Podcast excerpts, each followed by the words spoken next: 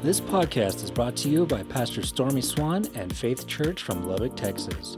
For more information, please visit our website at faithchurchlubbock.com. Good to see you here. God bless you. Good day to be in the house of the Lord.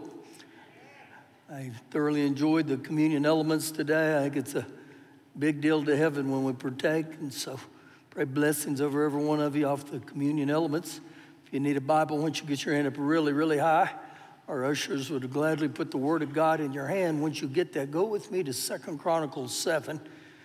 Uh, you'll go through the Samuels, the Kings, and then the Second Chronicles 7, which is a historical passage. Once we get there, many will recognize where we're going. As you're turning there, uh, just remember tonight at 5, we have these, these groups that are beginning to kick off tonight. If you're not aware of them, you can scan the code, you can go out to the info table. But I, I really welcome you to get involved. It'll give you a little bit of community. And, uh, you know, there in the Proverbs, it says iron sharpens iron, so we believe that's what's going to happen. All right, we hit this week again another, another week here on prayer. I, I pray that this really stirs within you, that this gives you a little biblical insight on the area of prayer. So we begin in Second Chronicles 7, verse number 12. Then the Lord appeared to Solomon by night. And again, this was King David's son, Solomon. And the Lord said to him, I've heard your prayer. The Lord said, I've heard your prayer. And so the issue with this right here is we don't know if it was a week, a month, or years, but, but the Lord heard his prayer. And so I, I highlight that. There's always hope if we'll pray. I don't care what you're going through in life, there's always hope with prayer. So he goes on and says, And I've chosen this place for myself of his house of sacrifice. But then it turns a little bit here, and he said, When I shut up heaven and there is no rain, or I command the locusts to devour the land, or I send pestilence among my people. And so, something here within humanity has caused God to use the terminology when I shut up heaven. And he said, When I shut up heaven, I, I stop the rain, and you're going to get some locusts and you're going to get some pestilence. And if you'll notice at the end of this verse, he addresses it to his people. To his people. Now you got to highlight that because we start in verse 14, and I want you to note how he starts verse 14. If my people, if my people, so when we see here the word his people, he's talking about people that are in covenant with him, people that are born again. If my people who are called by my name, wow, who identify with the name of Jesus, would number one, would humble themselves. And so part of the issue here is the opposite of humility is pride. And it's interesting, he said, if, if you would humble yourself, if you would renounce the pride in your life. And if you've ever studied the Bible, Proverbs 16, 18 says, pride goes before destruction and haughtiness before a fall. Haughty is pride, and haughty will make you naughty. I'm just telling you right now. Haughty is not good. And so, if you got pride in your life and you do not renounce it, if you do not turn from it, you might as well get ready. You're going to be with destruction and there's going to be a fall. And so he said, if you would just humble yourself, if you would call out to me, you act like you don't need me, is what he's talking about, because he said, if my people who are called by my name would humble themselves and pray and actually pray. Not just talk about prayer, but would actually pray. And even in my prayers, it would become an admission of my weakness. I said, Father God, man, I, I gotta have you. You know, prayer is an earthly event that gets heaven's attention. And so he says, humble yourself and pray. And the next one he says, if you would seek my face if you would look to me continually, when's the last time I've sought his face? where I got before him day by day by day by day. And so he says, humble, pray, seek his face. And the fourth one he said is, turn from your wicked ways. So when we talk about repentance, repentance is confessing my sin, but there, there can no be real conven- uh, confession of sin without the changing of my behavior. And so the four hallmarks were humble, pray, seek his face, and turn from his wicked ways. And look how he ends this. Then, then, in other words, after you've done these, then I will hear from heaven and I will forgive their sin and I'll heal the land. And so the promise results God will hear the prayer, He will cleanse from sin, and He will bring a healing where it is needed, whether for it's a church or a nation or a people. Kind of seems like a prescription for the United States of America right now, huh? And I believe God's still enlisting people that will humble and pray, seek His face. And so this begins to challenge us in a way biblically. Now, turn with me to the book of 1 Samuel, chapter 1. 1 Samuel chapter 1. And this is a passage of scripture that I, I believe, ooh, it's going to resonate within us today, I promise you. It's going, to, it's going to speak to us, I don't care who you are.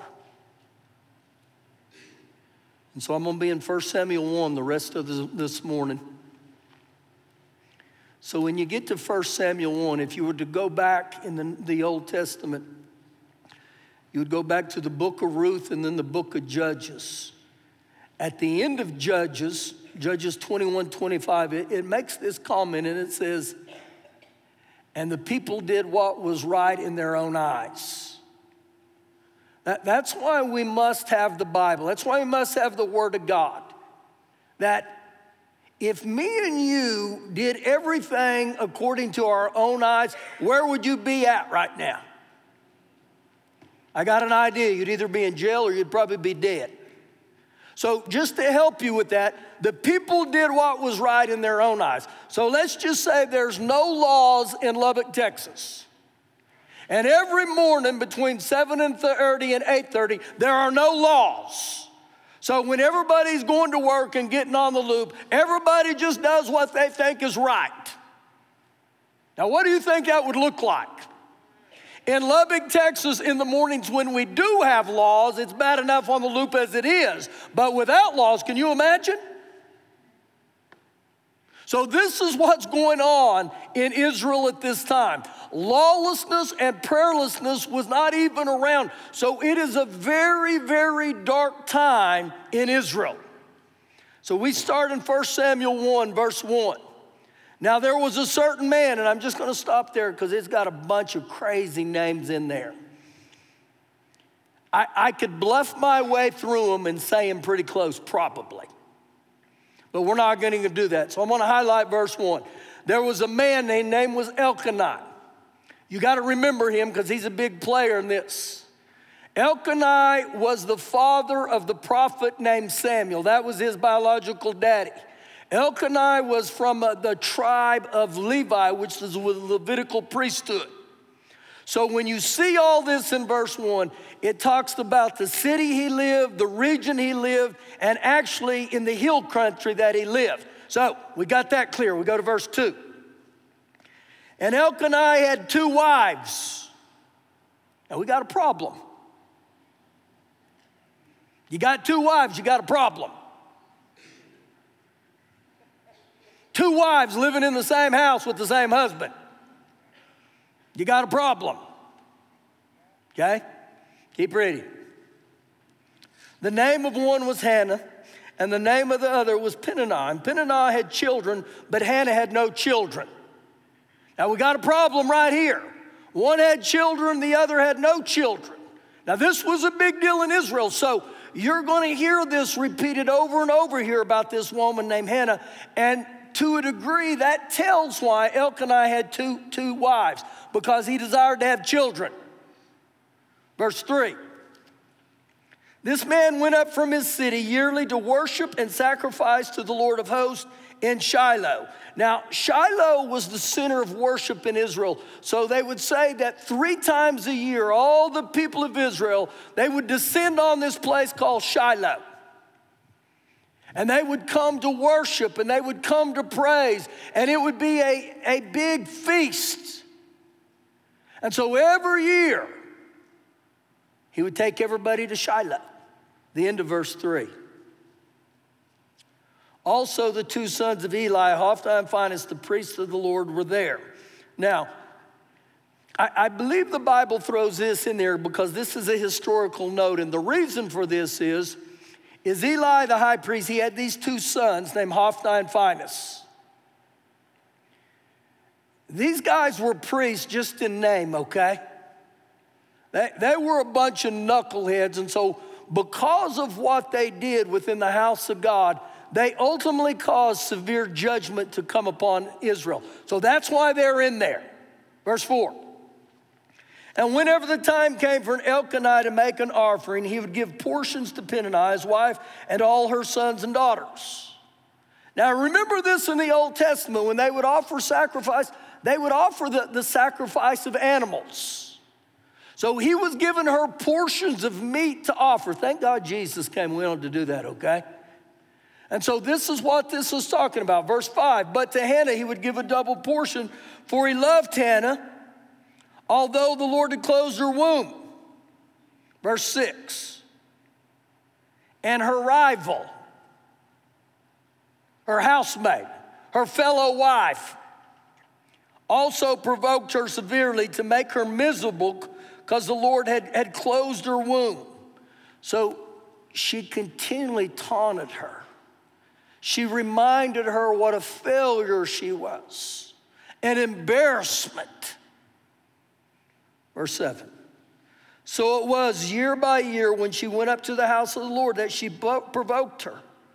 Therefore, she wept and she did not eat. And so, year after year after year after year, the cycle repeated itself. And, and this rival would mock her, she would ridicule her, she would make fun of her. And so, Hannah ultimately, she dreaded going to Shiloh. At this time, that was supposed to be a feast, she hated to go there. She despised because she actually knew what was fixing to take place. And so she would get to a place where she couldn't even eat. So I believe she became physically sick. Verse 8. Then Elkanah, her husband, said to her, Hannah, and he's going to give these three whys. Why do you weep? And he's trying to comfort her, but he's not doing a very good job. Why do you not eat? And why is your heart grieved? Am I not better to you than two sons? Now, he's trying to encourage her and everything. He says, I'm not better to you than two sons. I give you a double portion of the meat. And I'm wondering if Hannah's sitting there looking at him thinking, You're not all that, pal. You're not quite as great to me as you think you are. And so he's trying to be sensitive, but really he's becoming insensitive. So Hannah rose after they had finished eating and drinking in Shiloh. I, I believe at this time in her life, Hannah snaps. She can't take it any longer. And so the, the, the scriptures here is going to fill in the blank, but literally what this is going to talk about, she goes to the tabernacle. She goes to the house of God, because look what it says here. Now, Eli the priest was sitting on the seat by the door of the tabernacle of the Lord. So, the, the house of God is a dwelling place. It's not a place of visitation, it's a place that we come to dwell. We come to seek God. And so she knows I, have got to get to the house of God. I, I got to get to the altars of God. Verse 10 And she was in bitterness of soul.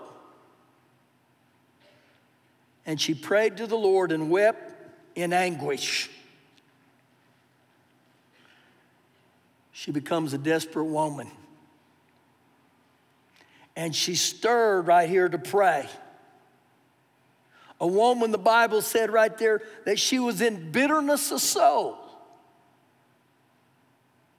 Now, you know what? We can come in here on Sunday mornings and we can look cool, calm, and collected on the outside.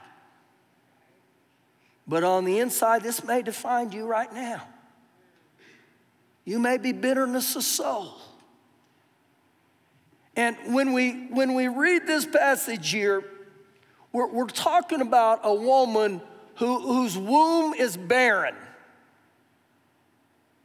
But I believe this applies to every one of us in here. Every one of us in here have the barrenness of something within our heart right now. And, and maybe just today, that barrenness would give way to call out to God that He would birth something within you. And the barrenness I'm talking about, it, it could be the barrenness of a job, the barrenness of a dream, the barrenness uh, of a relationship. See, it looks totally different when we present it that way, but I believe every one of us in here, there's something barren within us. And if we were truthful, is there something within you today? And I'm saying, Father God, I, I need you to give birth to this. Wow. Hmm. So, what we're going to do here for the next 10 verses, we're going to follow the steps of this woman named Hannah. I'm going to tell you, it's incredible. Verse number 11. Then she made a vow and said, to, said O Lord of hosts, if you will indeed look on the affliction of your maidservant and remember me and not forget your maidservant, but will give your maidservant a male child, and I will give him to the Lord all the days of his life, and no razor shall come upon his head she makes this vow. Now, vow is, is an inner vow on the inside. And when we make these inner vows or these vows to God, and you don't want to mess around with God on these areas, okay? You start making these vows to God, you, you need to be uh, uh, obligated to say, I'm going to follow through, Father God. So this woman named Hannah is making these vows to God, and she said, You give me a male child, and I'll raise him as a Nazarite, which meant a certain way all his life. So literally, you know what she's saying? I'm going to dedicate him back to you.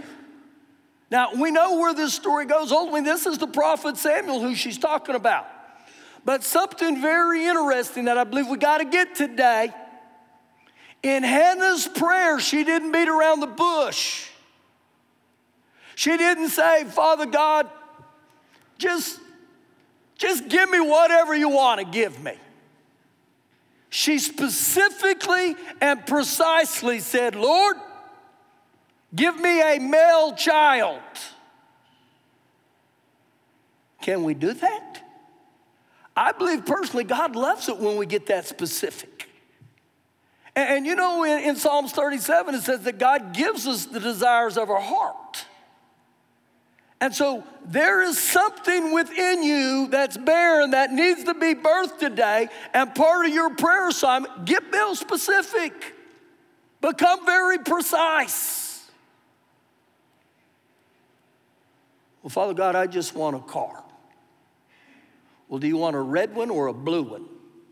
Do you want two door, four door, or do you want a pickup? Do you want four wheel drive or no wheel drive? So when God brings us a car and He gives us this car that has no wheels, we look at God and say, wait, that's not, no, you didn't ask for anything but a car. Now, ultimately, I'm going to quote some scripture for you, but one way to keep your heart in line with that is James chapter 4, verses 1, 2, 3, 4. You study that, and it will keep your heart aligned with God, okay? In other words, God's not going to give you something you can't handle, okay? Is there something precise right now? So we keep reading, verse 12. And it happened as Hannah continued praying before the Lord that Eli watched her mouth. Eli's observing her, he's checking her out. Now, Hannah spoke in her heart only, her lips moved, but her voice was not heard. Wait, wait a minute. Her lips moved, but nothing came out. And so when you look at this, she poured out her soul to God. Yet her, her, her lips never moved. Do you know the only way to learn to pray like Hannah prayed is to actually do it? You can't go to school to learn how to pray like that. You know why? Because God's not into big religious words and big religious phrases. God just says, Give me your heart. You know, I remember way back years ago, there were times the only thing I could say was Jesus. And you know what? I think God was good with that.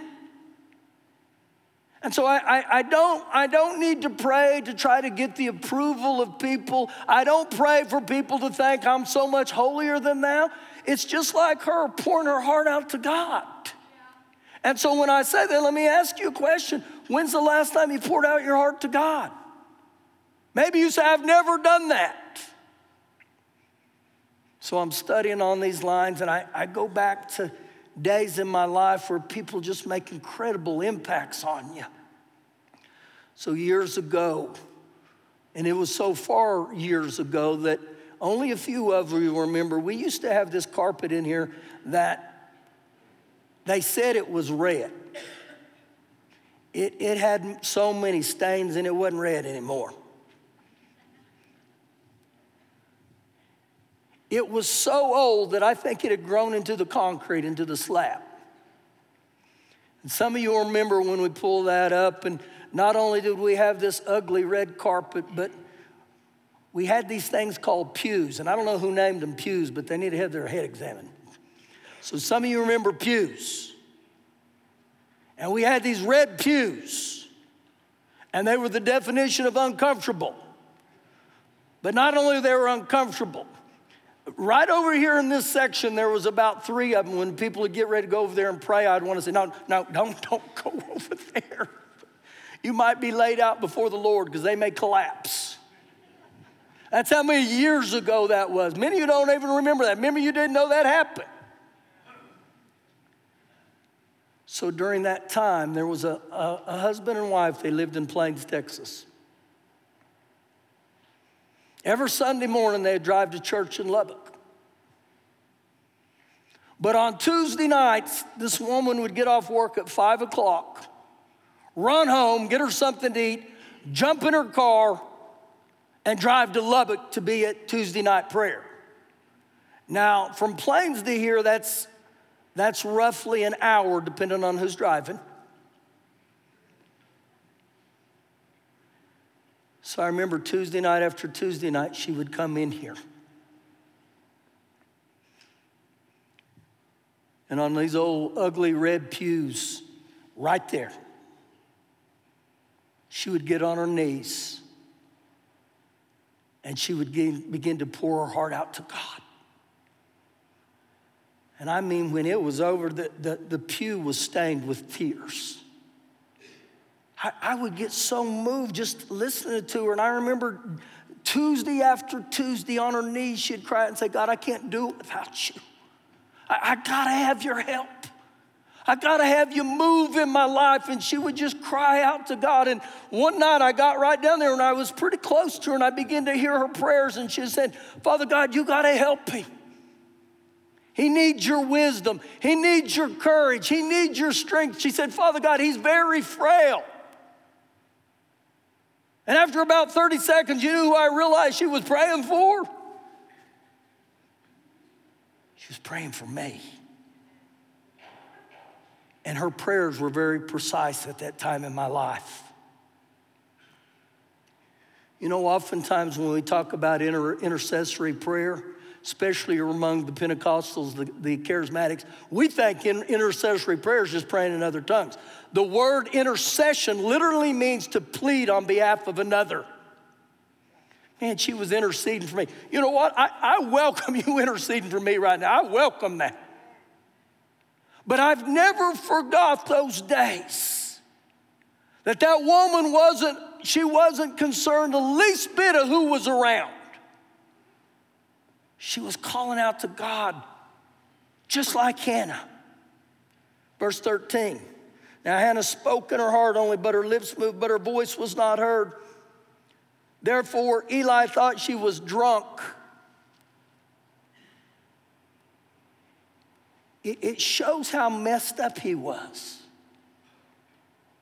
I've seen a lot of drunks before in my life, and I've seen a lot of people pray before my life, but I've never associated you're praying and you're drunk. Where he got that from, I, I don't know. So look, look what he says after he accuses her of this. So Eli said to her, How long will you be drunk, woman? Put your wine away from you. Why did you bring Jack Daniels to church with you? Like he's so spiritual himself. I've always wondered this, and this is kind of how my little mind works at times. I wondered if he wanted her to put the wine down so after she left, he'd come back in. just, a, just a side note. But Hannah answered and said, No, my Lord. And this is incredible. No, my Lord. She honors the position of the high priest that God had put him in. Now, let me ask you something. If you went to church and you're down there pouring out your heart to God, and I come strolling down there and tell you, hey, John, quit drinking, put your bottle down. How would you respond? He would probably respond like, You need to shut up, you old fool. But yet, she honors him. She honors the position that God put him in, the calling. I am a woman of sorrowful spirit. I'm extremely discouraged. I have drunk neither wine nor intoxicating drink, but I have poured out my soul before the Lord. Ooh, see, these, these phrases in the Bible here get my attention. I pray they get yours today. When's the last time you poured out your soul before the Lord like this? Where I, I come just from my heart. I just pour out my heart and I call out to God. Do not consider your maidservant a wicked woman, for out of the abundance of my complaint and grief, I've spoken until now. She's hanging on to God. She's praying through. She's not giving up. There, there is a tenacity with this woman right now. Verse 17, then Eli answered and said, Go in peace, and the God of Israel grant your petition which you've asked of him. So Eli the priest, he comforts her. And it's interesting, his words, he, he specifically said, And the God of Israel grant your petition which you've asked of him. The very thing you've asked of him, he said, God has granted your petition. And she said, Let your maidservant find favor in the sight. So the woman went her way and ate, and her face was no longer sad. And just a little side note for you Santa's, or Hannah's repetition in referring to Israel or referring to herself as a maidservant is incredible. Because she did it in verse 11, she did it in verse 16, and she did it in verse 18. Think about the word maidservant. I'm just a servant of God. I'm just honored to be called a servant of God. See, to come before God, you don't need these big titles. You don't need this, this position.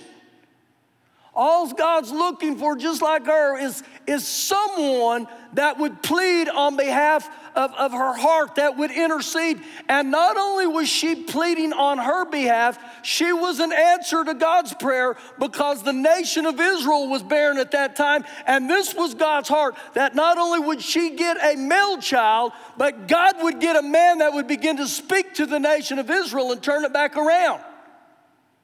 And so when I look at her prayers, man, it would ultimately affect a whole, a whole nation. Man, that's the power of prayer. Verse 19. Then they rose early in the morning and they worshiped before the Lord and returned and came to their house at Ramah. And Elkanah knew Hannah's wife, and the Lord remembered her. He hadn't forgotten her. That's not what it implies. But he's now getting ready to bring Hannah's prayer to being and to unfold his purpose. Now, watch verse 20. So it came to pass in the process of time that Hannah conceived and bore a son and called his name Samuel, saying, Because I have asked for him from the Lord. The because factor. What was it? I've asked of the Lord. James 4 2 says, You have not because you ask not. And so when you look at all this that's going on here, Hannah didn't deny her, her position. She just said, I'm not going to accept it. And her accepting that wasn't based on her, except her prayers. She put her entire trust in God. And she cried out to God. And so I pray this does something on the inside of every one of us today that, that begins to stir within us.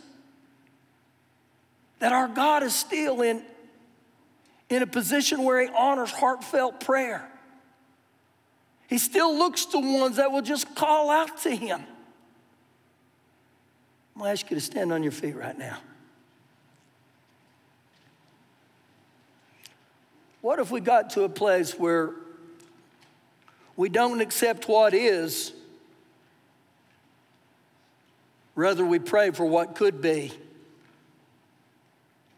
Because, the verse 20, because, because, because I have asked for him from the Lord.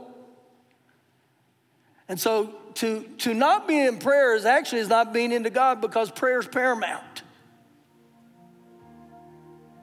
So I'm just going to ask you right there, just, just bow your head here before the Lord.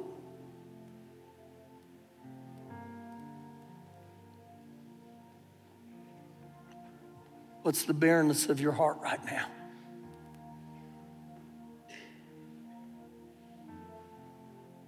Dreams, relationships, jobs. What would happen today?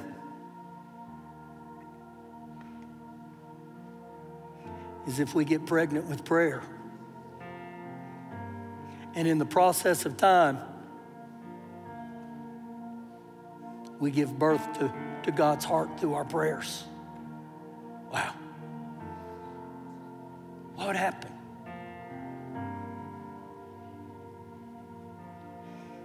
Maybe today we need to humble ourselves. Could be repent the desire to pray, the desire to seek His face. I shared a story last week about a guy who was very influential as an example of a man of prayer.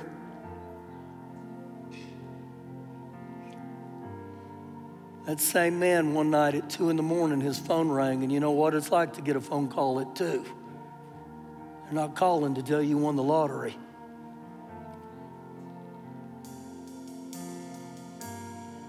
And they called him by name and said, You need to get to the hospital as fast as you can. He gets up there and he finds out that his son had tried to commit suicide. He was at another house and he'd injected both of his forearms with Clorox. The doctor looked at him and said, I've done everything I know to do. He said, without a miracle, he'll die tonight. He said, when all that Clorox goes through his body and gets to his vital organs, he'll be dead.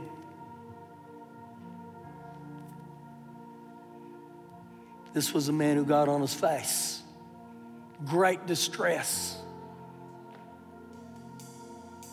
Begin to plead, begin to intercede on behalf of this son. And he was there from two in the morning until seven the next morning on his face, crying out to God, Don't let him die. Seven the next morning, the doctor comes in and looks at him and said, It's a miracle. He's still alive. He said, I don't want you to get your hopes up. But both of his arms that he shot with that Clorox, he said he'll not have use of them any longer. It'll kill all the, the cells and tissue in there. And so, this guy of prayer, at first, he said, I just thank God my son's still alive. And then the Lord said to him, He said, Don't settle out of court with the devil. You may want to write that down. Don't settle out of court with the devil. In other words, don't put me in a box. Don't settle for what is instead of what could be. And he said, The Spirit of God rose up in me, and he said, Father God, the same God that caused my son to live is the same God that will heal his arms.